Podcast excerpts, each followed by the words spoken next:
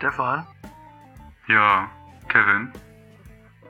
ich würde heute total gern über Agile und Scrum reden. Ist nicht schlimm, Kevin. Warum? Stefan? Ist mir auch schon passiert, Kevin. Lass es einfach stehen.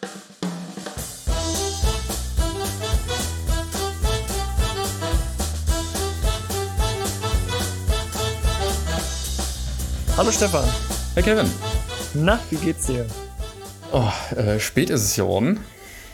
Das ist es tatsächlich. Äh, ich hoffe, ich muss nicht allzu viele Gene rausschneiden, um ehrlich zu sein. Wir machen, wie, wir schneiden? Ja, wir schneiden und ich hoffe, dass alle die, die den letzten äh, Podcast äh, gehört haben, zufrieden mit de- den Schnitten sind. Ich habe das eine oder andere Effects? diesmal. Ja. mit dem Hall. Ich habe das eine oder andere drin gelassen. Ähm, wie dir vielleicht aufgefallen ist am Anfang. Ja, ja, deswegen äh, ist auch alles total echt und quasi live. Alles ist live. Ähm, obwohl ich sagen muss, dass ähm, so zu später Stunde pff, äh, kann ich, also sollte nicht zu unserem äh, zu unserem Standard werden.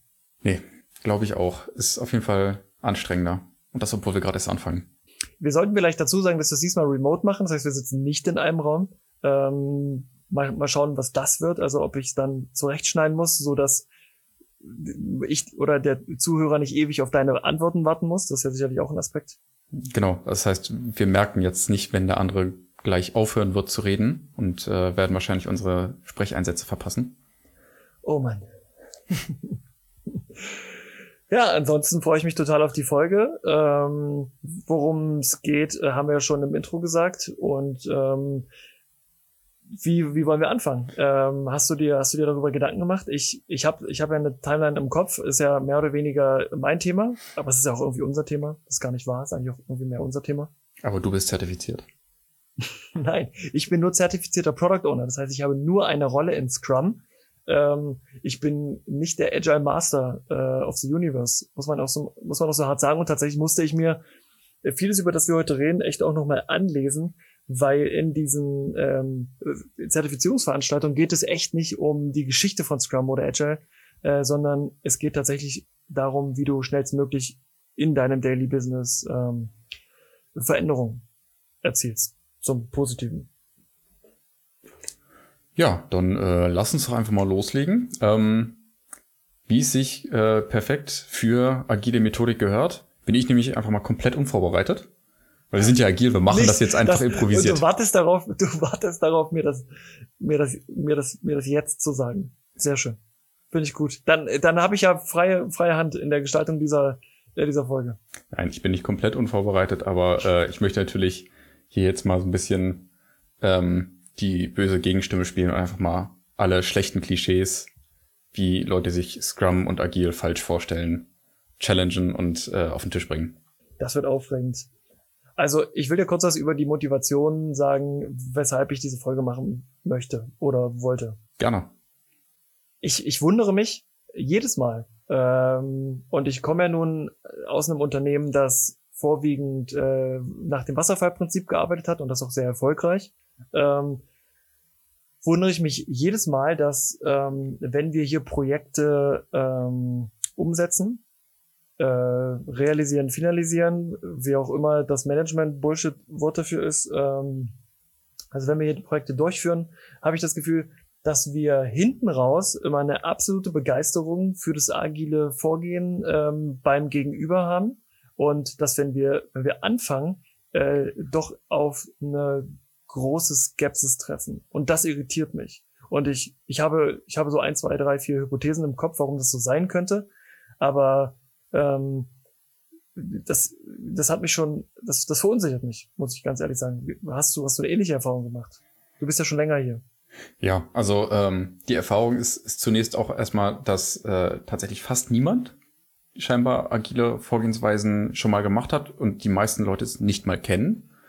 Ähm, und das, das wundert mich sehr, weil es ja doch irgendwie nicht mehr so ganz wahnsinnig jung ist, die, die Theorie und die, die äh, ja, die ganze agile Vorgehensweise. Ähm, und Genau. ich dachte immer, es sollte sich doch eigentlich rumgesprochen haben, dass für Projekte bestimmter Art sich das einfach sehr gut eignet. Und bin immer wieder überrascht, dass äh, es doch so scheinbar unbekannt ist. Ja, genau. Du hast, du sagst es, Projekte bestimmter Art und ähm, die das Unterscheidungskriterium für die Projekte ist die Komplexität beziehungsweise die Unsicherheit in der Planung. Und wenn ich ein Projekt habe, ähm, wo ich davon ausgehen muss, dass es sich über vielleicht sogar über Jahre hinweg äh, zieht, äh, ziehen kann, ähm, dann dann sollte, äh, wenn ich verantwortungsbewusst mit meinen Ressourcen, ähm, und jetzt rede ich wieder von der gegenüberliegenden Seite, ja, nicht von unserer Seite, ähm, nicht von der Dienstleisterseite, ähm, dann sollte das agile Modell ähm, das Go-To-Modell sein, wie ich dieses Projekt angehen möchte. Dachte ich zumindest. Weil es in der Lage ist, mit Komplexität, ähm, und da greife ich jetzt ein Stück weit vor, durch das hohe Maß an Kooperation, und äh, das hohe Maß an Feedback, also Kommunikation, ähm, äh, dieses, diese, diese Unsicherheit ähm, gut zu handeln. Ganz genau. Also ich, in meinem Kopf ist das Bild auch so, dass wenn ein Projekt so weit ist, dass es einen externen Dienstleister braucht, um dieses Projekt irgendwie anzugehen und äh, zu bewerkstelligen, dann ist es ziemlich sicher in der Komplexität und im Kommunikationsbedarf in dem Bereich, wo agil zumindest mal äh, in Betracht bezogen werden muss. Ja, ganz genau. Das, ähm, das sehe ich auch und, und nichtsdestoweniger. Ich meine, du hast jetzt gesagt, ähm, du glaubst, es könnte daran liegen, dass es viele Kunden einfach bis hierhin noch nicht kannten oder nur gehört haben. Ähm, und was mich da wundert ist, und wir hatten ja eingangs vor dieser Aufzeichnung schon drüber gesprochen, ist, dass, dass es nicht neu ist. Also ich weiß, es wird bei vielen, und ich lese es ja auch auf LinkedIn äh, bis zum bis zum Würgen, wird es natürlich als der neue heiße Scheiß irgendwie, äh, also ich sage jetzt mal, versucht zu verkaufen, äh, wird verkauft. Aber das ist es nicht.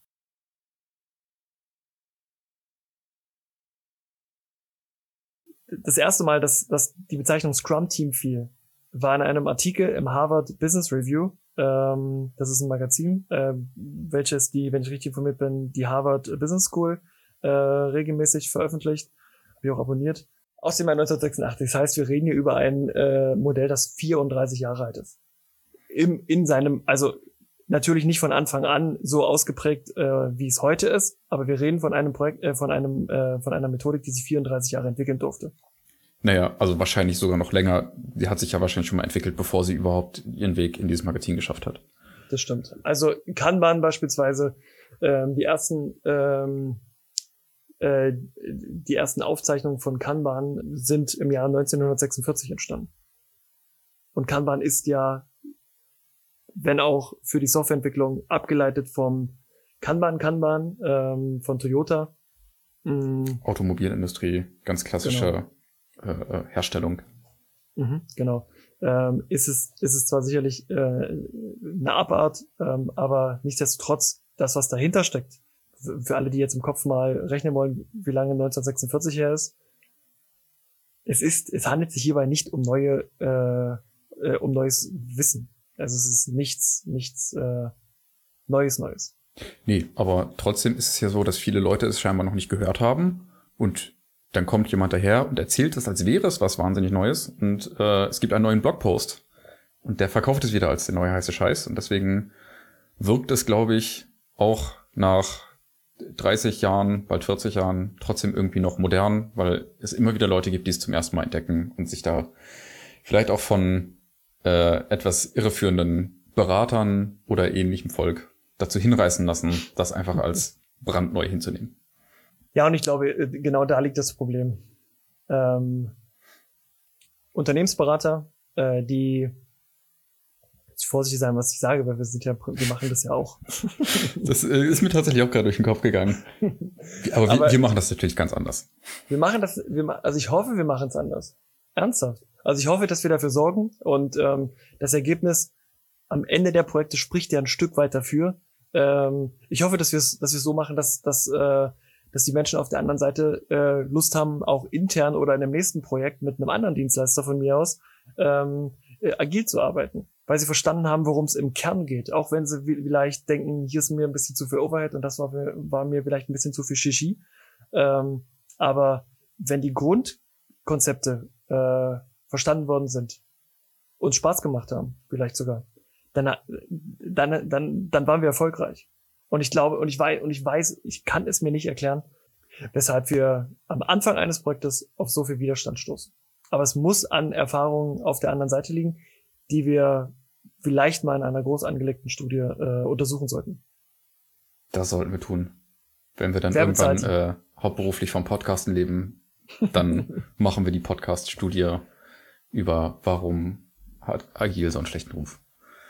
Ich glaube, das ist relativ einfach. Ähm, wir haben ja nun auch in der nächsten Folge die Christine Odörfer zu Gast und ähm, die ist auch als äh, Scrum Master in vielen Unternehmen schon ähm, zu Gast gewesen und ich denke, die kann uns dazu auch nochmal deutlich mehr liefern, als wir das jetzt äh, können. Ich bin sehr gespannt. Das wird auf jeden Fall interessant. Super, also schauen wir einfach mal auf die Geschichte, auf die agile Geschichte sozusagen. Ähm, und in meiner Vorbereitung habe ich tatsächlich erstmal angefangen ähm, zu gucken, okay, ähm, das agile Manifest, wann wurde das geschrieben? Das agile Manifest ist ähm, ein Dokument, äh, welches sowohl agile Prinzipien als auch agile Werte äh, beinhaltet und es wurde 2001 von äh, 17 führenden Denkern ähm, in Snowbird, das scheint ein Ort zu sein, ähm, klingt für mich auch irgendwie super agil und überzufällig. Ähm, also äh, führende Denker ähm, der Softwareentwicklung, unter anderem Ken Schwaber und Jeff äh, Sutherland, ähm, zu denen kommen wir später nochmal.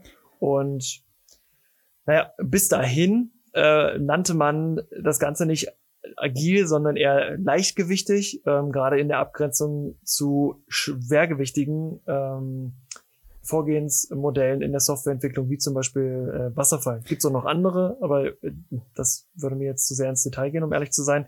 Aber halt in der Abgrenzung zu Wasserfall. Und in der Abgrenzung, sorry, in der Abgrenzung zu Wasserfall wollten die 17 Damen und Herren ein leichtgewichtiges Set von Werten und Prinzipien entwickeln, ähm, die eine Softwareentwicklung auf eine andere Art und Weise, als es bis zu diesem Zeitpunkt der Fall war, äh, ermöglichen. Ja, aber schau mal, da haben wir es doch. Äh, das ist nach 2000, also noch nicht mal 20 Jahre alt. Das ist doch in, in äh, Industriezeiträumen quasi gestern gewesen. Es ist brandneu. Da haben wir es doch.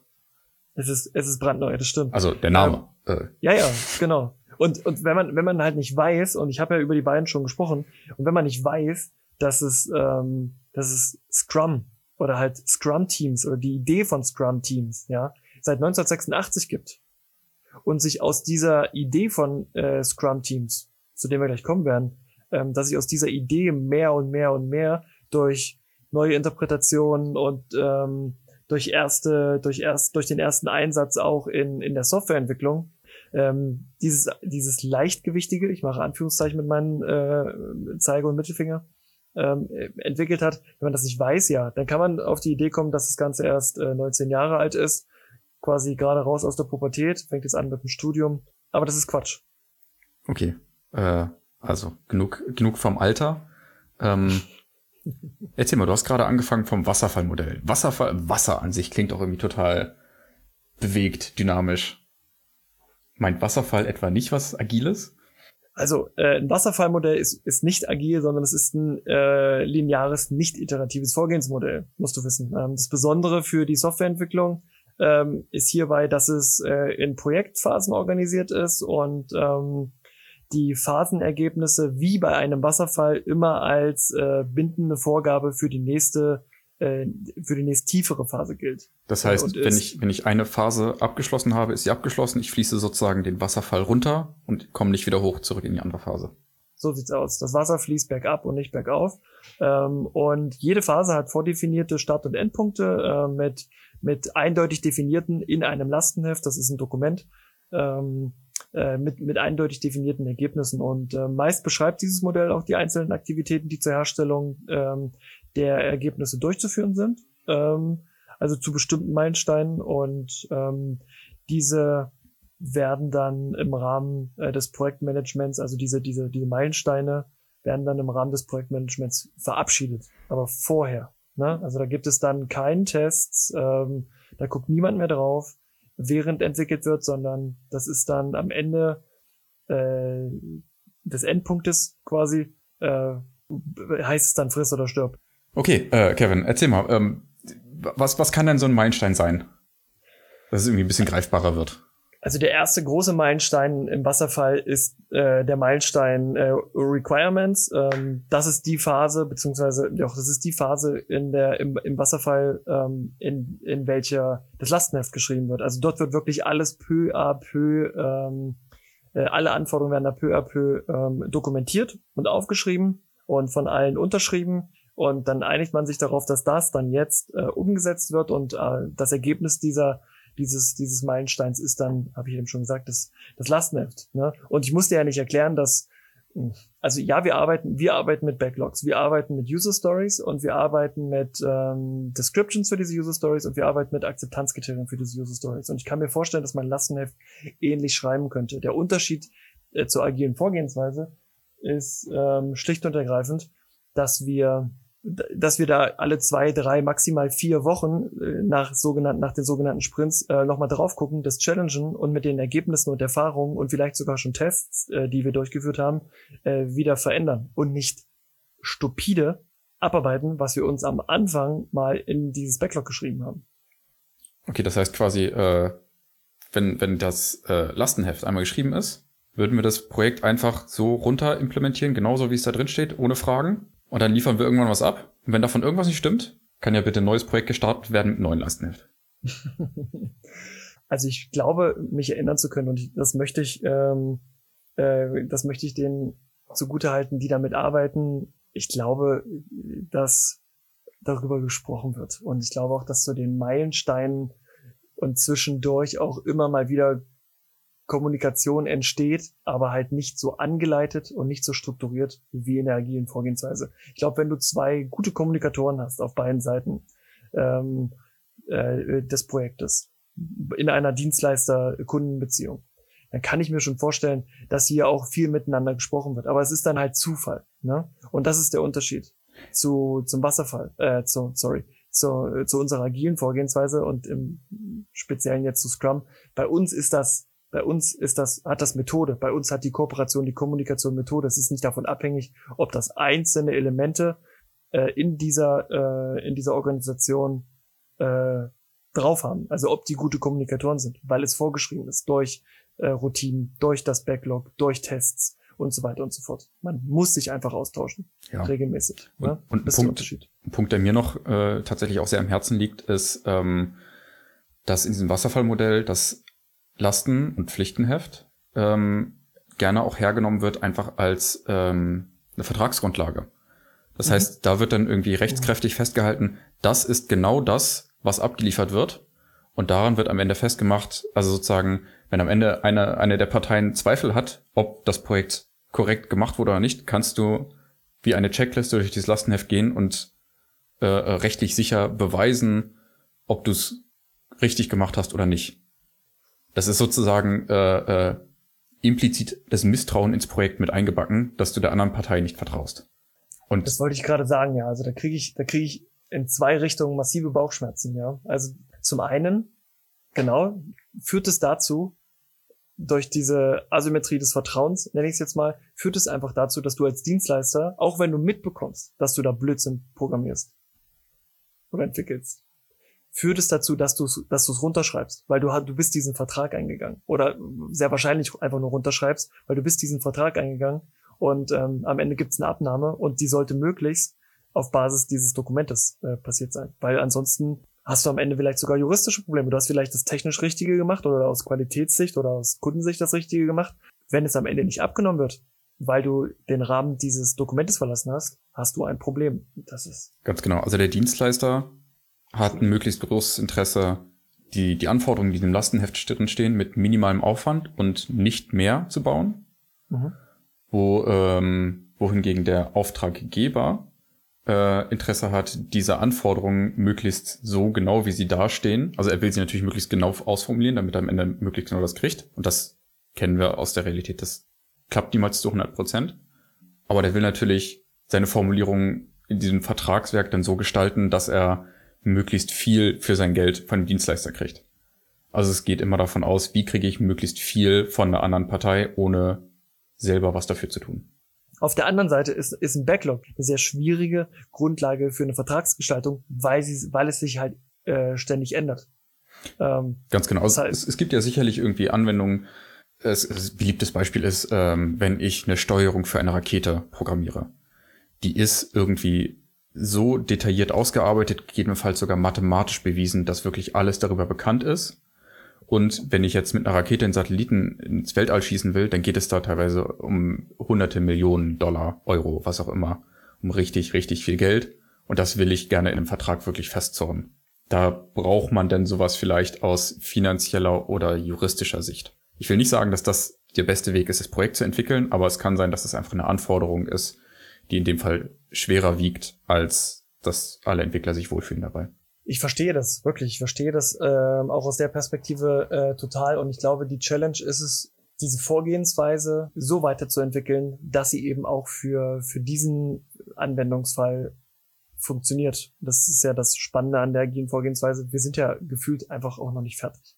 Nie. Es ist zwar erst ist jeder und sowieso nie und es gibt auch sicherlich in der äh, Wasserfalltheorie äh, Strömungen. Oh mein Gott, der war gut. Nicht schlecht.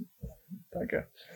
Ähm, Strömungen, die, äh, die das Ganze versuchen, leichtgewichtiger ähm, äh, zu gestalten. Und ich fände es großartig, mich mit, äh, mit denen mal auseinanderzusetzen und äh, mal zu hören, wo geht's denn da, wo geht denn die Reise da eigentlich hin? Ne? Wie, mhm. wie, wie brecht ihr diesen Monolithen eigentlich auf gerade? Was macht ihr da? Oder macht, macht das vielleicht niemand? Kann ich mir nicht vorstellen. Ja, also das wichtigste Prinzip der agilen Vorgehensweise, gerade im, äh, in der Abgrenzung äh, zum Wasserfallprinzip, ist es ja regelmäßig. Das kann innerhalb von wenigen Monaten, im besten Fall, das wissen wir beide, äh, innerhalb weniger Wochen. Ähm, oder gar weniger Tage, gibt's auch. Ja, oder innerhalb weniger Tage funktionstüchtige Software zu liefern. Ne? Und ähm, Präferenz, du hast, deswegen hast du ja auch gerade wenige Tage gesagt, ist natürlich der jeweils ähm, kürzere Zeitraum. Ähm, das gilt für das für das Liefern von ähm, Produktinkrementen. Das gilt aber auch für das Deployment. Ne? Das haben wir, ist bei uns ja gerade ein Riesenthema. Das ist was, was wir jetzt beispielsweise auch erst seit wenigen Monaten versuchen zu pushen, dass wir mindestens einmal am Tag deployen, so dass der Kunde was sieht, ähm, ähm, oder vielleicht sogar mehrfach täglich. Genau. Also äh, ich kenne auch ähm, eine eine der Motivationen für die agile Methodik ist halt auch einfach Risikominimierung dass ich möglichst oft zwischendurch sehen kann, geht das gerade in die richtige Richtung. Bei, bei äh, einem Wasserfallmodell, wo ich ein Pflichtenheft oder ein Lastenheft geschrieben habe, sehe ich im Zweifelsfall die nächsten zwei Jahre nichts und kann entsprechend auch nicht darauf eingehen, ob da irgendeine Anforderung missverstanden wurde oder unklar formuliert war. Und bei dem Agilmodell mit diesen kurzen Zyklen geht es ja darum, dass ich als Auftraggeber ständig eingreifen oder auch abbrechen kann, wenn ich merke, dass das ist eigentlich gar nicht das, was ich will oder vielleicht fängt an, fängt es an, sich zu entwickeln und ich merke, äh, ich, es gibt irgendwie schon eine ganz andere Lösung. Irgendwie, ich muss nicht äh, eine Suchmaschine neu erfinden. Irgendwie merke ich bei der Entwicklung, Mensch, das äh, gibt's ja schon mal im Internet, das heißt Google. Ja, am besten Fall hast du halt von Anfang an auch User-Feedback. Und ähm, wir beide nennen es ja tatsächliche User. Nicht. Die wundervolle Persona tatsächlicher User. Die wundervolle Persona tatsächlicher User. Ähm, worauf will ich hinaus? Ähm, es gibt ja noch andere, äh, es gibt ja im Gegensatz, nicht im Gegensatz, ist, ja, wir haben unsere Sprints und wir haben unser Backlog und wir haben unsere Akzeptanzkriterien und unsere Tests, aber ähm, ein wichtiger Baustein in der agilen Vorgehensweise ist ja ähm, ein Proof of Concept oder äh, ein MVP. Das sind zwei unterschiedliche Paar Schuhe, ähm, klar, aber auch hiermit, und ich hoffe, das spielt äh, so ein bisschen auch ähm, oder es zahlt ein bisschen auf das ein, was du gerade sagen wolltest. Hiermit kann man ja auch relativ schnell nachweisen, zum einen, yo, ähm, der Dienstleister passt zu mir, ähm, Arbeitsgeschwindigkeit, Qualität äh, und dergleichen Kommunikation passt zu mir. Ähm, also ist das, das klingt als ganz wundervoll, so wie du das erzählst. Äh, oh, jetzt. Also jetzt, ja, jetzt, ja, jetzt ja. fangen wir also irgendwie erstmal mit einem MVP an. Das heißt, ich habe irgendwie so eine ganz grobe Grundidee im Kopf mhm. und diese Grundidee werfe ich meinem Dienstleister zu und sag, mach mal. Das ist dann agil, ja? Genau nicht. Was wir machen und was wir alle tun sollten, wenn, wenn, wenn es zu diesem Fall kommt, ist, dass wir uns mal mindestens äh, zusammensetzen und dieses, von dem wir schon öfter gesprochen haben, ähm, Backlog schreiben. Und in diesem Backlog die äh, Vision ähm, äh, aufschreiben, ganz blöd aufschreiben, wie, vielleicht sogar wie eine, wie eine Geschichte, ja. Ähm, ne, deswegen heißt das Ganze ja, heißen die, heißen diese komischen Dinger, von denen viele reden, ja auch User Stories. Bist du in der Lage, mit de deine, deine Idee, die du da gerade hast, in eine Geschichte zu verpacken, die mir der Anwender, der tatsächliche Anwender, äh, erzählen könnte, äh, wie er die Anwendung nutzt, welchen Benefit er davon hat und daraus entwickeln wir dann in einem Backlog ähm, die einzelnen Aspekte ähm, dieser, äh, dieser, äh, dieser Idee und das könnten dann schon Features sein auf einem relativ groben Level und dann müssen wir das Ganze runterbrechen auf ganz kleine User Stories und Tasks. Ähm, und wenn wir richtig gut sind, dann weißt du sogar schon, wenn du zu mir kommst, ähm, was du, was du verändern willst. Willst du dadurch, willst du mit deiner Idee mehr Umsatz haben? Willst du mit deiner Idee irgendwie mehr Interaktion auf deiner, auf deiner Website haben oder, oder, oder? Ähm, das sind Dinge, die besprechen wir alle mit dir, bevor wir anfangen, auch nur eine Zeile Code zu schreiben. Und, und das ist was, was mir wichtig ist. Und die aufmerksamen und etwas fantasievollen zuhörenden Personen erkennen hoffentlich ein paar Elemente aus den äh, ersten beiden Folgen dieses Podcasts wieder. Ja. Das ist nämlich das, was wir gemacht haben im, im Kickoff, erstmal so ein bisschen unsere Geschichte erzählen. Das war quasi erstmal so die Vision in die Runde werfen. Und ähm, wir kennen das schon ein bisschen, deswegen haben wir da schon angefangen, ein bisschen Geschichten zu erzählen. Und ähm, Teile haben wir jetzt ein bisschen weggelassen, der, der Zeit halber, so dass wir im Refinement eigentlich schon fertige User Stories hatten, die dann äh, sich wieder gespiegelt haben in den Features, die wir jetzt also als Folgen umsetzen wollen. Pass mal auf, das äh, für mich als, ich sage jetzt mal hier, ähm, derjenige, der den Hut für, für, für, für ähm, die Entwickler aufhat.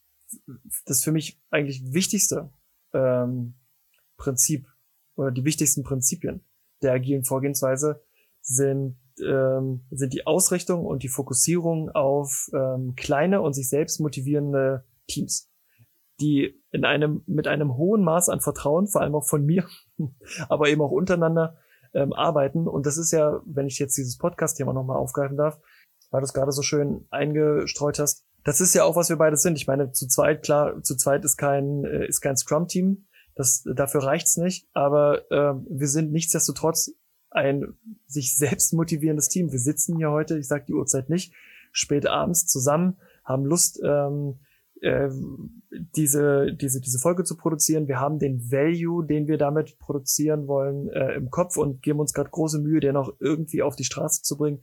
Das ist das, was mich fasziniert, muss ich sagen. Und wir arbeiten mit in einem hohen Vertrauensverhältnis zusammen, ähm, weil wir glauben, dass sich dieser Aufwand lohnt und du, wie du heute schon so schön gesagt hast, nicht morgen losrennst, alles äh, mitnimmst und äh, deinen eigenen Podcast aufmachst, der dann Code Retorte heißen wird. Keine Ahnung. Nice, Domain ist gekauft.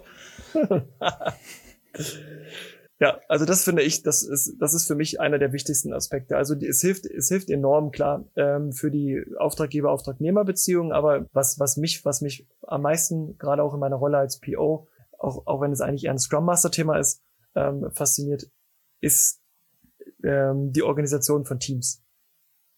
Und du arbeitest äh, in agilen Teams. Wie ist es für dich? Äh, hast du auch schon, äh, hast du, hast du schon Lastenhefte runtergeschrieben und in klassischen Entwicklerteams gearbeitet oder wie, wie wo kommst du her? Also äh, nicht in so einem, ich nenne es mal professionellen Ausmaß, wie ich es jetzt agil mache, aber ja, ist auch schon passiert. Ähm, und also ich vermute, jeder, der irgendwie mal einen Auftrag bekommen hat zur Umsetzung, kennt dieses Gefühl, wenn man davor sitzt und sich denkt, sich denkt, was zum Teufel soll das? Warum soll ich das tun? Was, was soll das für einen Wert haben? Und wenn man dann sich irgendwie in diesen Frust reinsteigert und das irgendwie aus, aus Gnatz dann irgendwie macht, aber mehr schlecht als recht, wird der Frust immer noch größer und man hat gar keine Lust mehr noch die, die, die nächste Anforderung, die nächste Idee zu lesen. Wenn ich in dem Moment aber einfach ein Telefon in die Hand nehmen kann und sagen kann, hallo lieber Kunde, was hast du denn dabei gedacht? Ähm, mir ist aufgefallen, das wirkt irgendwie ein bisschen unstimmig, wollen wir da nochmal drüber reden? Meintest du vielleicht doch eher, weiß nicht, grünen Button statt einem roten auf dem roten Hintergrund? Und dann habe ich das Gefühl, ich habe gerade was geschaffen. Weil du, ähm, und das ist auch ein ganz wichtiges Kernelement äh, der agilen Vorgehensweise, weil du der Lösungsexperte bist. Der Kunde ist der Problemexperte. Und du sollst, und das ist das, was du hier machst oder was du, was du da getan hast, du hast als Trusted Advisor ähm, die bessere Lösung ähm, ins Spiel gebracht. Und du hast nicht die Lösung des Kunden quasi umgesetzt, sondern der, der, der Kunde bezahlt dich ja dafür, dass du, die, dass du ihm die besten Lösungen lieferst und er quasi sagen kann, ich nehme Tor 1, 2, 3. Und hoffentlich ver verbirgt sich dahinter kein Song, weil du bist der Experte, du kennst dich aus. Ne? Ähm, und das, ähm, das ist auch ein sehr wichtiges äh, Kernelement. Genau, so. Und für mich gehört da irgendwie auch nochmal dazu, dass ich das nicht alleine entscheiden muss, ähm, sondern ah, ich kann den Kunden fragen und du sagst ja gerade schon, zwei Personen sind kein Team, also meistens sitzt man dann schon irgendwie zu viert oder zu fünft und wir können irgendwie intern, bevor wir damit an den Kunden rausgehen, was ja irgendwie doch äh, ein anderes Verhältnis ist als zum Beispiel mit Arbeitskollegen, können wir also in dieser kleinen vertrauten Truppe erstmal zusammensitzen und sagen, Leute, bin ich gerade doof? Kann mal jemand mit drauf gucken, können gemeinsam gucken, was sind, was sind die Lösungen, die sich da ergeben und können dann damit zum Kunden gehen und sagen, guck mal, wir, wir haben uns das überlegt, äh, wir stecken jetzt voll in, in dem Problem, das du uns geschildert hast, drin und haben verschiedene Ansätze und glauben, das ist der beste. Lass uns das machen und dann freuen wir uns, weil wir den Weg gehen können, den wir schön finden und irgendwie noch selber was dazu beigetragen haben. Und der Kunde freut sich, weil er äh, eine gute Lösung kriegt und nicht die komplette Arbeit selber machen muss. Das Schöne ist ja auch, ähm, viele, die sich mit ähm, Scrum beispielsweise beschäftigt haben, äh, werden das wahrscheinlich auch machen. Du musst ja auch gar nicht jetzt proaktiv zum Telefon greifen und dich durchwählen und irgendwie versuchen, irgendjemanden auf der anderen Seite zu erreichen, sondern ähm, Jeff Sutherland war es, glaube ich, wenn ich mich richtig äh, informiert habe, der mit seinem äh, Scrum-Team äh, sogenannte Dailies, Daily Scrums ähm, gemacht hat, äh, durchgeführt hat. Das sind 15-minütige Stand-ups. Ähm, das habe ich das nächste äh, Buzzword. Äh, Fachwort, Buzzword, danke, ähm, hier reingeworfen. Das sind 15-minütige äh, Mini-Veranstaltungen, äh, Besprechungen, wo jeder kurz ähm, schildert, äh, was er gestern getan hat, äh, was er was er heute tun wird, wenn sie dann täglich stattfinden. Deswegen heißt er Dailies. Ähm, und welche Obstacles, Hürden, sie, ähm, sie, sie haben und dann geht's halt. Er will jetzt nicht zu so sehr ins Detail gehen, dann kann es auch immer noch ein PO oder ein Scrum Master geben, der diese Obstacles sammelt und versucht die ganze, äh, die dann zu, zu lösen im Background, im Hintergrund, Entschuldigung.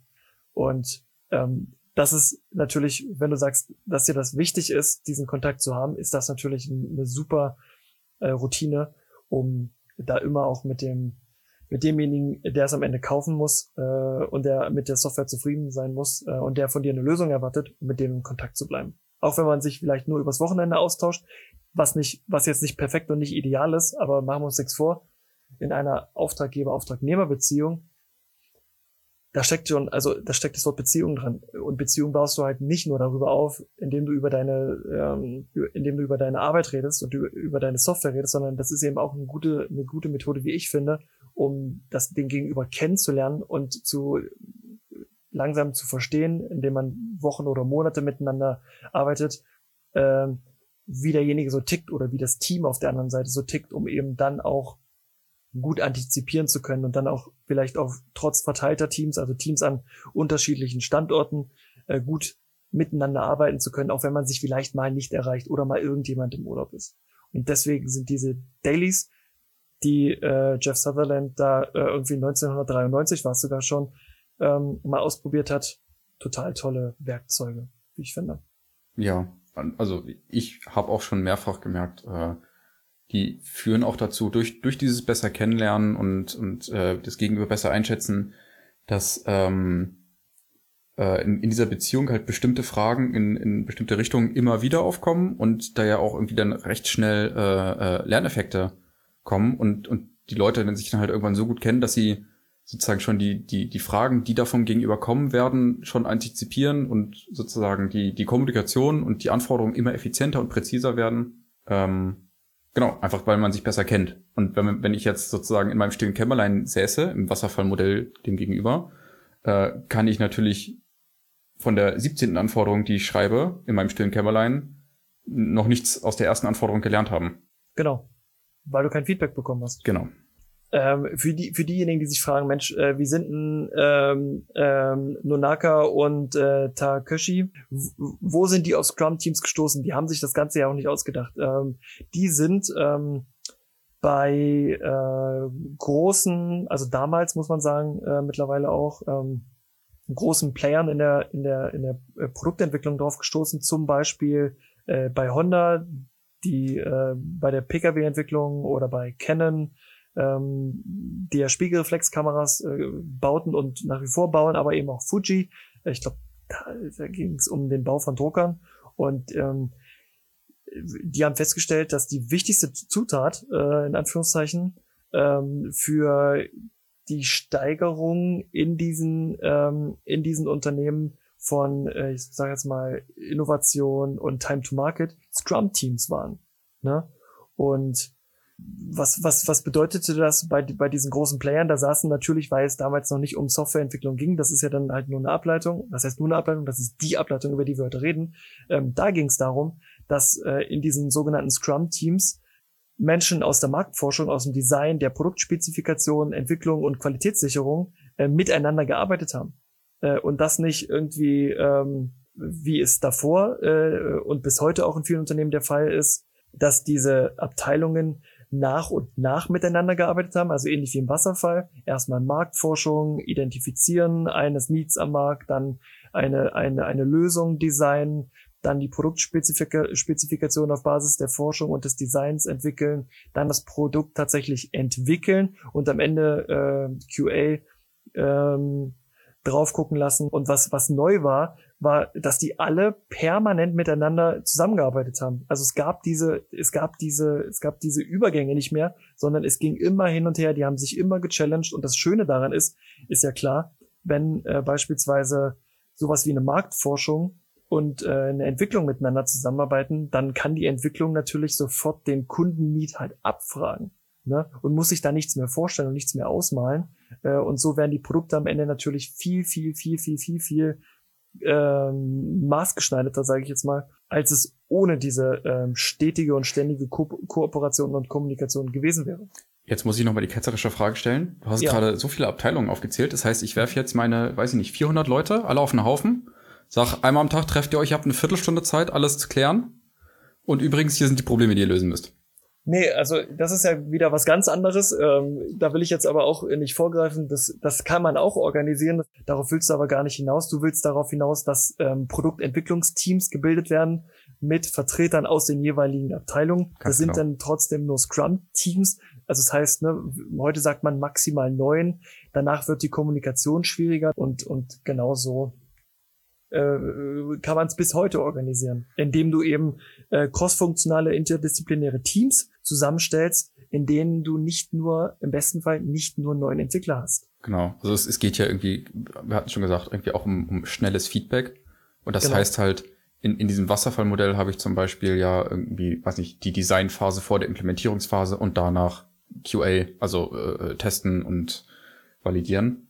Mhm. Ähm, und die Leute setze ich jetzt halt gemeinsam an den Entwicklungsprozess, damit diese, diese Schritte, die ja vielleicht sogar nacheinander passieren müssen, aber dann halt kleinteilig passieren und, und sich da schnell der Kreis wieder schließt und das Feedback von den, den Testern äh, zurück zu den Designern und Entwicklern kommen kann. Deswegen, ja, ja wichtig, interdisziplinäre Teams, aber genau, mit der Kommunikation, äh, du hattest gerade eben gesagt, so ein Stand-up dauert in der Regel 15 Minuten. Wenn du da jetzt schon zehn Leute drinstehen hast, kannst du dir vorstellen, jeder hat echt wenig Zeit, um die drei Punkte, was habe ich gestern gemacht, was mache ich heute, was sind die Probleme, äh, irgendwo unterzubringen. Genau, du sorgst halt eben auch dafür, dass sich die Zusammenarbeit verändert. Also du hast nicht mehr den einen an seinem Schreibtisch, der den ganzen Tag nichts sagt und dann wieder nach Hause geht. Ich hoffe, niemand muss so arbeiten, aber wenn dem so ist, dann wäre Scrum für denjenigen hoffentlich eine, eine, Veränderung, äh, eine Verbesserung. Man sagt ja auch, dass das Scrum super hilft gegen sogenanntes Gruppendenken. Ja, also gegen dagegen, dass dass sich dann Grüppchen bilden und äh, es dann nur noch diese eine Meinung dieser Gruppe gibt, sondern dadurch, dass jeder im besten Fall mal was dazu sagen muss und dass es vielleicht auch immer regelmäßig von einem großen Team gechallenged wird, äh, hast du eine, eine viel größere Lösungsvielfalt, ein viel größeres Lösungsangebot als wenn du dich eben nicht regelmäßig auch mal zu deinem Daily Business ähm, austauschst. Auf jeden Fall. Das ist ja im Grunde äh, äh, vier oder mehr Augenprinzip. Einfach dadurch, dass jemand im Daily drüber spricht, gucken ja auf jeden Fall mehr Leute drauf. Das ja, ich dachte nur, wenn irgendwie, wenn es, wenn, wenn eine Gruppe von neun Menschen existiert und alle sind total äh, aligned und äh, die reden dann zwar miteinander, aber wenn sowieso Thema Gruppendenken alle neun der Meinung sind, äh, wir müssen das Ganze bis zum äh, bis zum bitteren Ende in irgendeine Richtung optimieren, die nichts mehr mit irgendeinem Kundenlied zu tun hat, dann können die sich da gegenseitig austauschen und da sind wir dann, darüber werden wir heute nicht nochmal, nicht in aller epischer Tiefe und Breite reden, aber da sind wir dann schon bei, keine Ahnung, bei, bei Edge Cases für Agile, wo, wenn der Mensch, wo der Faktor Mensch dann eben ein Breaking Point ist für diese Vorgehensweise. Gut, aber weißt se selbst dann kennt ja äh, die agile Werkzeugkiste da irgendwie Mittel und Wege, zum Beispiel kann man dann ein, die, die Rolle des Zweiflers zuweisen. Mhm, mh. Du aus Prinzip widersprichst und lässt dir Argumente einfällen, warum. Egal, was deine persönliche Meinung ist, du machst das jetzt einfach. Nur um eine Diskussion anzuregen. Das, was du heute machst. Zum Beispiel, ja. Fantastisch. Ja, also ähm, das so ein bisschen zur Geschichte, äh, um das abzuschließen. Ja, also ähm, im Extremfall führt das Ganze, wenn ähm, alle Phasen irgendwie gleichzeitig stattfinden, über die wir gesprochen haben, ne? also Marktforschung, Design, Entwicklung und so weiter und so fort, Vertrieb vielleicht noch, fällt mir da auch noch ein, wenn, wenn, wenn das alles gleichzeitig stattfindet, ähm, dann kann das natürlich zur Folge haben, dass das Chaos ausbricht. Ne? Und damit das nicht passiert, muss Kooperation maximiert werden. Es muss sich permanent abgestimmt werden. Und das klingt nach viel Arbeit, aber es ist lohnenswerte Arbeit, ähm, weil sich gezeigt hat, dass die Time to Market sinkt und tatsächlich auch ähm, sehr stark sinkt. Und Punkt. An der Stelle einfach mal Punkt. Das ist ja durchaus, das ist ja durchaus ein wichtiges Kriterium in der Produktentwicklung, die Time to Market, ne? Weil wie lang hast du dieses Zeitfenster, um mit deinem Produkt ähm, an den Markt zu gehen, um diesen Need zu befriedigen und wann ist ein Konkurrent unter Umständen schneller? Da fallen uns bestimmt 200 ähm, Beispiele ein, wo zu spät zu spät war. Ich sag nur der MP3-Player von Win Microsoft. Äh, fallen dir andere Beispiele ein? Smartphones von Nokia. Hm. Du, aber das ist ein äh, weit verbreiteter Irrglaube. Die waren relativ erfolgreich und ich glaube, ein oder zwei Smartphones von Nokia sind bis heute, was die Absatzzahlen angeht, tatsächlich zählen die bis heute zu den erfolgreichsten. Ja, aber äh, gereicht hat trotzdem nicht. Genau, auch da war es ja so, die, das, das waren irgendwie schon so Ansätze von Smartphones, so im Sinne von hat ein Farbdisplay und Touchscreen und kann ins Internet. Ähm, aber es war halt ein altes Betriebssystem, das nicht dafür ausgelegt war. Das, und mhm. die Änderung, also es gab dann auch eine Neuentwicklung im Hause Nokia, um, um halt ein neues Betriebssystem auf den Markt zu bringen, das für diesen Use Case maßgeschneidert ist und da viel, viel besser funktioniert hätte. Aber es kam viel, viel zu spät. Bis dahin hatte Apple den Markt im Sturm erobert und äh, Google dann die zweite Revolution ausgerufen. und bis Nokia dann mit ihrem Betriebssystem so weit war, hat Microsoft sie gekauft und das Projekt wieder eingestellt. Das wusste ich gar nicht. Also das wusste ich. Das, also ich weiß, dass Microsoft Nokia gekauft hat, aber dass sie das eingestellt haben für, für, für das Windows OS oder das Microsoft äh, Mobile OS oder wofür haben sie es dann eingestellt? Genau, äh, das ist, es ist ein bisschen auch eine Herzenssache von mir. Es ist äh, ja. war ein wundervolles Linux, Open Source äh, Betriebssystem, sehr schlank, ein sehr schönes Programmiermodell. Es war revolutionär. Es hatte äh, weit vor Google oder Apple sowas wie Gestensteuerung. Ähm, ein wunderschönes Gerät ist dabei rausgekommen. Und genau, Microsoft hat zu dem Zeitpunkt eine Plattform gesucht, um Windows Mobile zu pushen und hat da einen preisgünstigen Gerätehersteller, der für einen guten Gerätenamen bekannt ist, gefunden, gekauft und Windows drüber gegoogelt.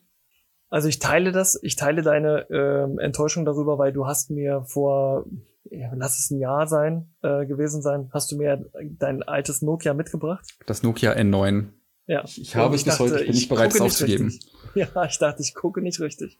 Ähm, da waren wirklich Features dabei, die mit iOS 12 oder 13 ähm, äh, oder zumindest mal mit dem mit dem iPhone X oder 10 ähm, ausgerollt worden sind, die dein Nokia N äh, schon hatte. Ich versuche gerade mal parallel rauszufinden.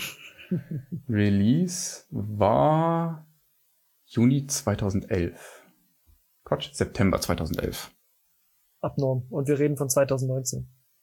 Ganz genau. Oder 18. Wann kam äh, das iPhone X raus? 18. Ich glaube 18.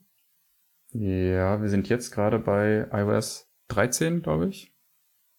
Mhm, jetzt kommt 14 Ja. Und das war das iPhone X. Ja. Also was, ja. Also die, die Ideen waren da, es war, war der richtige Ansatz, acht Jahre vor der Konkurrenz, aber das Betriebssystem selber, das Produkt kam nicht schnell genug auf den Markt. Und vielleicht hätten sie es geschafft, wenn sie, ähm, wir wissen gar nicht, wie sie, wie sie, äh, wie sie gearbeitet haben, wie sie vorgegangen sind. Ich meine, es ist ja nicht ausgeschlossen, dass du auch mit einer agilen Vorgehensweise zu spät bist. Zu spät ist zu spät, klar, ne? Aber du erhöhst die Chance ähm, über businessfokussierte Teams, äh, die den ähm, Prozess ständig abstimmen, irgendwie ähm, mehr äh, Geschwindigkeit, um jetzt mal so ein blödes, eine blöde Management-Metapher zu verwenden, mehr Geschwindigkeit auf die Straße bringst und dann eben am Ende diesen Wett Wettbewerbsvorteil ähm, hast. Ne? Und das haben ähm, Nanokata und ähm, äh, Nunakata und äh, Tekoshi ähm, eben als erstes entdeckt, dieses, dieses Potenzial. Und seitdem ist enorm viel passiert. Worauf ich aber kurz noch, ähm, bevor wir auf die Gegenwart, äh, bevor wir zur Gegenwart kommen, naja, also ich komme quasi zur Gegenwart, aber bevor ich äh, zu den Strömungen kommen möchte, ähm, möchte ich mit dir mal über die, möchte ich mit dir noch über die Gegenwart sprechen. Also, ähm, wie ist es denn jetzt? Es hat sich ja scheinbar herausgestellt, Mensch, wenn Menschen kooperieren und kommunizieren, ist das super. Ähm, wenn ganz viele, wenn, sagen wir mal, neun Menschen aus unterschiedlichen Abteilungen miteinander zusammenarbeiten, dann ist das ganz toll für das für das für die Produktqualität und für die Time to Market. Also warum arbeiten dann heute nicht alle agil, Stefan? Und warum haben bis heute so wenige Menschen davon gehört? Das ist eine ausgezeichnete Frage. Also ich glaube, ähm, es gibt Oder wie? es gibt durchaus eine Menge Leute, ja. die hören davon, erleben es aber nie und sind dann einfach zu skeptisch.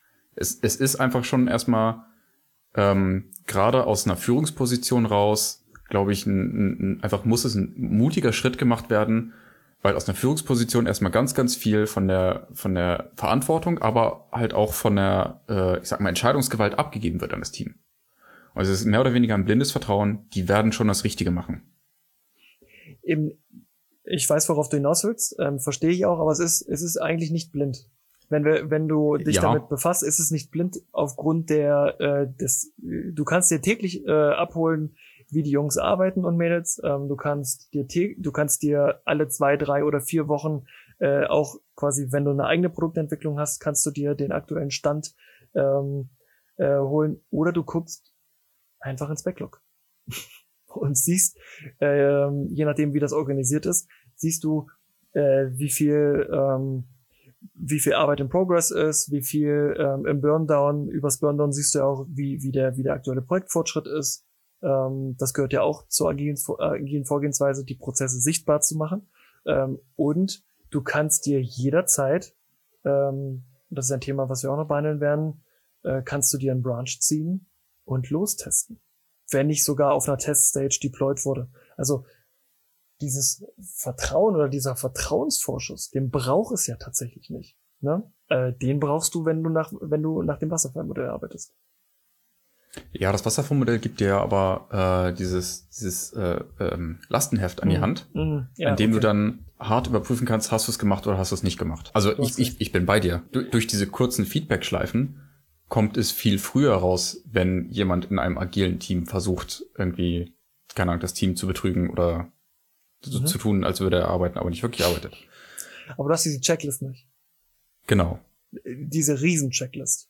Diese kleinen Checklisten, diese Akzeptanzkriterien genannt, die hast du ja, aber du hast dieses, du hast dieses riesige Pamphlet nicht. Genau, und ich glaube, das, das kannst, ist, das ist der Vertrag. Ja. Und das, das ist halt ein, ein Führungsstil, an den sich viele Leute gewohnt haben.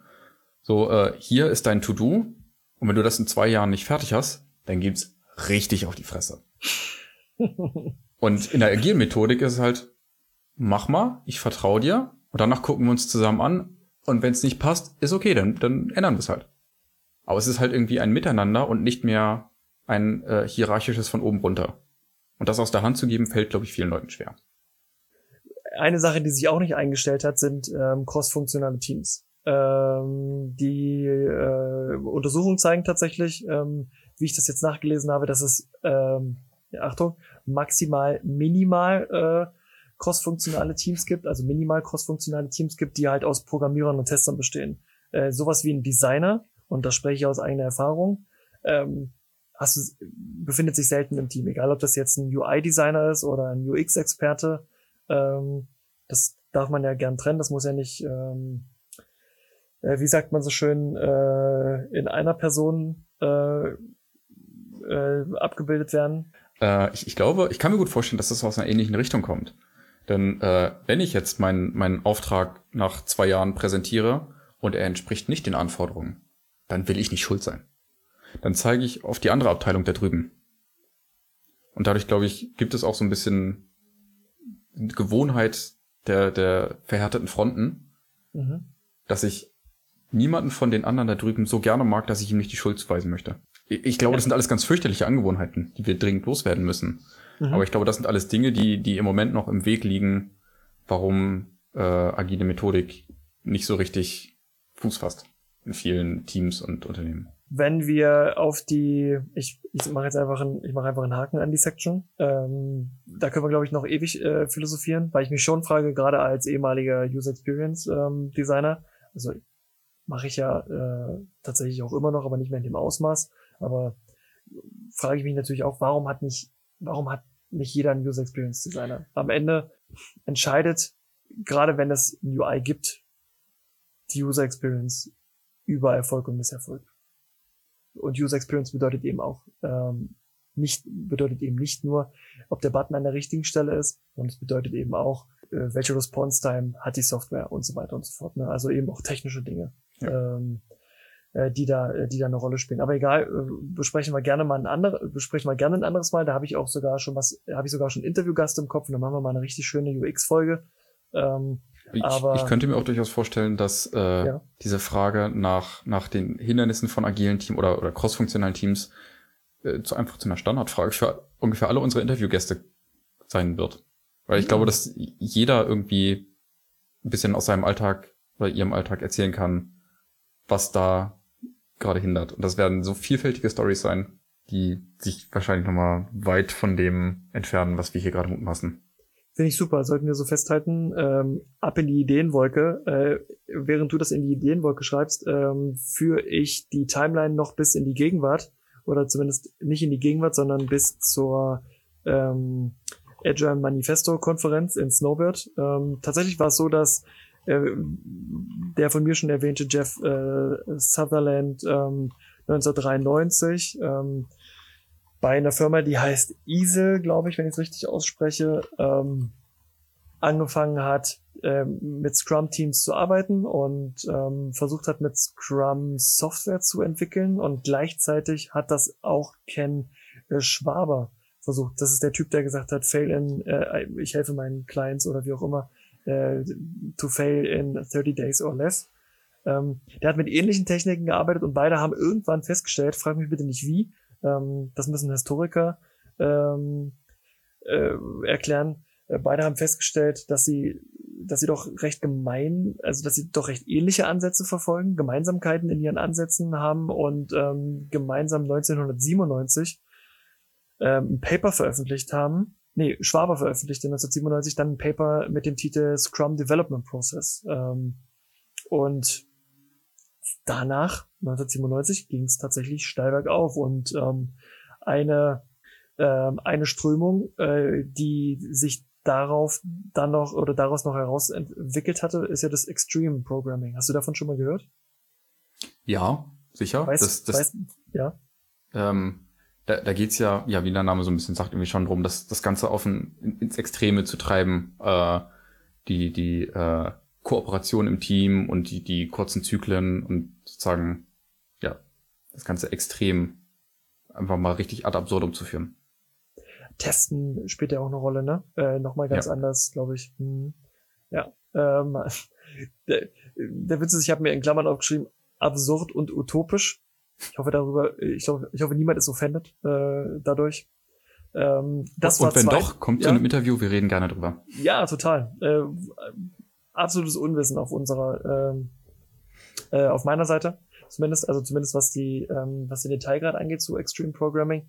Ähm, das, das, das kam irgendwie 2000, äh, 2000 ähm, auf die Bildfläche der, ich sage jetzt mal wieder leichtgewichtigen ähm, Softwareentwicklungsansätze ähm, und 2001 dann das Agile Manifesto, welches wir nicht vorlesen werden. Das machen andere. Oh. oh.